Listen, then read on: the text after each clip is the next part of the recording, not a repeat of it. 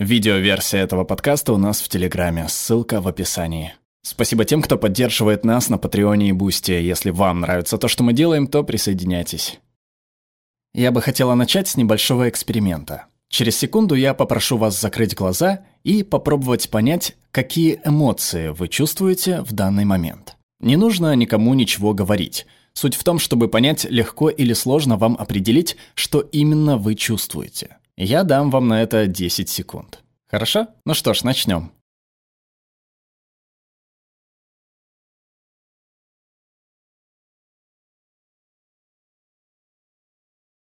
Вот и все. Время вышло. Ну, как все прошло? Скорее всего, вы почувствовали небольшое напряжение. Возможно, человек рядом с вами вызвал у вас подозрение, а он точно закрыл глаза. Может быть, вы ощутили странное чувство легкого беспокойства из-за письма, которое отправили с утра, или пришли в восторг от того, что запланировали на вечер.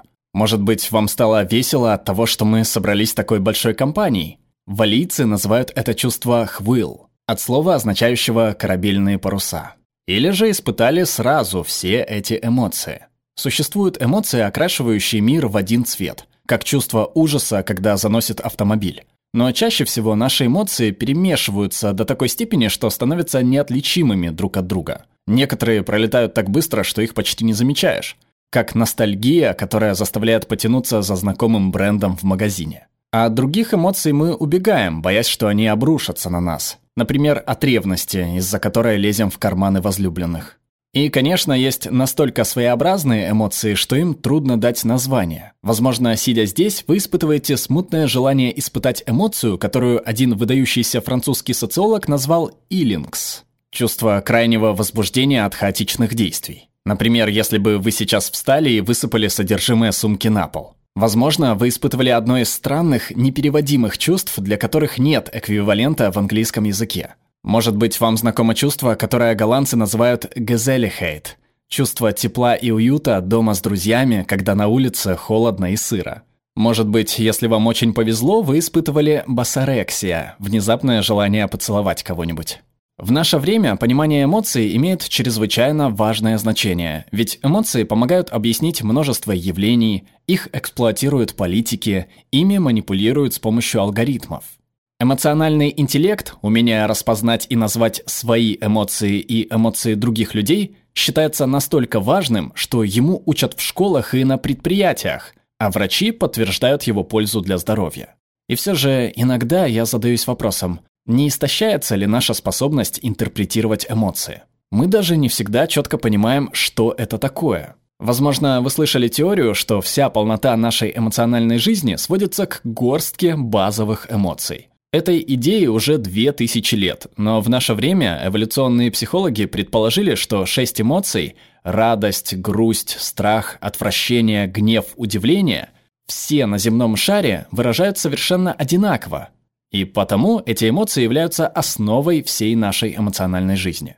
Если рассматривать эмоцию под таким углом, она похожа на простой рефлекс. Вызвана внешним раздражителем, является врожденной, призвана защитить нас от вреда. Вот вы увидели медведя, у вас учащается сердцебиение, расширяются зрачки, вам страшно, вы очень-очень быстро бежите. У такой точки зрения есть одна проблема – оно не отражает всю суть эмоции. Конечно, физиология крайне важна, но не только она заставляет нас испытывать те или иные чувства в определенный момент времени. Что если я скажу вам, что в XII веке некоторые трубадуры не считали зевание признаком усталости или скуки, как сейчас – а символом глубочайшей любви. Или что в этом же веке отважные мужчины, рыцари, часто теряли сознание от смятения. А что если я скажу, что первые христиане, жившие в пустыне, верили, что в обеденное время летающие демоны могли заразить их эмоцией под названием эсиди, такой сильной литургии, что от нее можно было даже умереть. Или что та скука, какой мы ее знаем и любим сегодня, была впервые испытана людьми викторианской эпохи в ответ на новые идеи о досуге и самосовершенствовании. А если мы снова вернемся к странным, непереводимым словам, обозначающим эмоции, и задумаемся, а вдруг какой-либо народ сильнее испытывает ту или иную эмоцию только по той причине, что придумал ей название в своем языке, как русское слово «тоска», Чувство безумной неудовлетворенности, навеянное ветром великих равнин. Недавние исследования в области когнитивистики показывают, эмоции – это не простые рефлексы, а чрезвычайно сложные и гибкие системы, которые зависят как от унаследованных биологических особенностей, так и от культуры, в которой мы живем. Это когнитивный феномен. Их создает не только тело, но и мысли, понятия, язык. Нейробиолог Лиза Фельдман-Барретт очень заинтересовалась этим динамичным взаимодействием слов и эмоций. Она считает, что за моментом, когда мы узнаем новое слово для определенной эмоции, обязательно последуют новые чувства. Как историк, я давно предполагала, что с изменением языка меняются и наши эмоции. Обращаясь к прошлому, легко заметить, как менялись эмоции, порой весьма существенно, в ответ на новые культурные традиции и религиозные верования – на новые гендерные, этнические и возрастные представления, и даже в ответ на возникновение новых политических и экономических идеологий. Эмоции определяются историей, и мы начали понимать это только в последнее время. Так что я соглашусь, что изучение новых слов для обозначения эмоций идет нам на пользу. Но думаю, что мы должны пойти еще дальше. Чтобы действительно иметь высокий эмоциональный интеллект, необходимо понимать, откуда пришли эти слова – и какие представления о поведении и жизни в обществе они несут в себе. Позвольте рассказать одну историю. Она начинается на чердаке в конце 17 века в швейцарском университетском городке Базель. На этом чердаке прилежный студент, живущий в 60 милях от дома. Он перестает появляться на лекциях, и когда друзья приходят его навестить, они находят его в подавленном и лихорадочном состоянии, с учащенным сердцебиением и россыпью странных болячек на теле – они вызывают врачей, и те считают заболевание настолько серьезным, что ему уже читают молитвы в местной церкви. И только когда они готовы вести юношу домой, чтобы он мог спокойно умереть, они осознают, в чем дело. Ведь как только его кладут на носилки, его дыхание становится менее напряженным, а к моменту прибытия к воротам родного города он почти полностью здоров. И тогда они поняли, что он страдал от очень сильной тоски по дому. Настолько сильной, что чуть от нее не умер. А в 1688 году молодой врач Йоханнес Хофер, узнав об этом и других подобных случаях, окрестил заболевание ностальгией. Слухи о диагнозе быстро распространились в медицинских кругах Европы. Англичане полагали, что имеют к нему иммунитет, потому что часто путешествовали по Британской империи. Но вскоре появились случаи и в Англии. Последним, кто умер от ностальгии, был американский солдат, воевавший во Франции во времена Первой мировой. Как это возможно, что менее века назад можно было умереть от ностальгии? А сегодня это слово не только имеет другое значение – тоска по далекому времени, а не далекому месту, но и сама тоска по дому не считается чем-то серьезным, перейдя от смертельной болезни к тому, что иногда чувствует ваш ребенок, когда ночует у друзей. Похоже, изменение произошло в начале 20 века.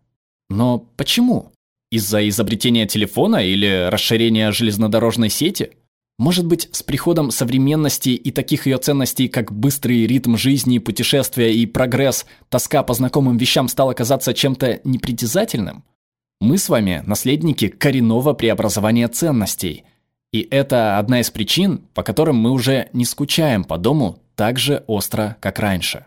Важно понимать, что такие огромные исторические изменения влияют на наши эмоции – Отчасти из-за их воздействия на наше отношение к тому, что мы чувствуем. Сегодня мы ценим счастье. Считается, что счастливые люди – лучшие работники, родители и коллеги. Считается, что счастье продлевает нам жизнь. В XVI веке все то же самое приписывали грусти. Можно даже прочесть пособие по саморазвитию того времени, где в читателе пытаются вызвать грусть, приводя список причин, по которым можно расстраиваться. Авторы этих пособий считали грусть навыком, который стоит развить в себе, поскольку эксперты по грусти более стойко переносят трудные жизненные ситуации, а они когда-нибудь случаются в жизни каждого. Думаю, мы можем вынести кое-что из этого. Загрустив в наше время, вы почувствуете нетерпение и даже долю стыда. Загрустив в 16 веке, вы почувствуете легкое самодовольство. Конечно, наши эмоции меняются не только с течением времени, но и от места к месту. В языке народа Байнинг в Папуа-Новой Гвинеи есть слово «авумбук», означающее чувство инертности после ухода гостей. Мы с вами ощущаем облегчение, но в культуре народа Байнинг считается, что уходящие гости оставляют за собой какую-то тяжесть, чтобы отправиться в путь налегке. Эта тяжесть влияет на атмосферу в доме и вызывает авумбук. Поэтому на ночь они оставляют миску с водой, чтобы она впитала воздух, а потом просыпаются очень рано утром и устраивают церемонию выливания этой воды. Это хороший пример того, как сочетание духовных практик и географических реалий привносит в жизнь определенную эмоцию и вновь позволяет ей исчезнуть. Одна из моих любимых эмоций выражена японским словом «амай». Это слово очень распространено в Японии, но с трудом поддается переводу. Его примерное значение – чувство удовольствия, когда можешь временно передать ответственность за свою жизнь другому человеку. Антропологи полагают, что одна из причин, по которой это слово возникло и чествуется в Японии, это типичная для этой страны коллективистская культура – Тогда как у англоговорящих, которые ценят самодостаточность и индивидуализм, чувство зависимости скорее вызовет напряжение. Возможно, это упрощенное видение, но оно так заманчиво. Возможно, язык эмоций рассказывает не только о наших чувствах, но и о наших главных ценностях. Большинство из тех, кто просит нас уделять внимание нашему благополучию, говорят о важности обличения эмоций в слова. Но эти слова не нейтральны. Они связаны с нашими культурными ценностями и ожиданиями и несут в себе идеи о том, кем мы себя считаем. Узнавая новые и необычные названия эмоций, мы настраиваемся на восприятие тонкостей нашего внутреннего мира. Но я считаю, что эти слова достойны нашего внимания еще и потому, что они напоминают нам, как сильна связь между нашими мыслями и нашими чувствами. Подлинный эмоциональный интеллект требует понимания социальных, политических и культурных сил, сформировавших наши убеждения об эмоциях, и понимания, как счастье, ненависть, любовь или гнев могут меняться и сейчас. Ведь если мы хотим исследовать наши эмоции, обучать им в школе и слушать речи политиков об их важности, то было бы неплохо понимать, откуда появились наши представления о них и верны ли они по сей день. Хочу закончить выступление на эмоции, которая мне, как историку, очень близка. Это французское слово «dépaysement» – волнующее чувство от незнакомого места. Одна из моих любимых частей работы историком – это когда что-то, что принимается как должное, какая-то обыденная часть моей жизни, вдруг снова становится странной. Депейзмон тревожит, но в то же время будоражит. Надеюсь, вы сейчас тоже это испытываете. Спасибо. Перевела Юлия Симкулич, отредактировала Полина Никитина, озвучил Глеб Рандолайнин.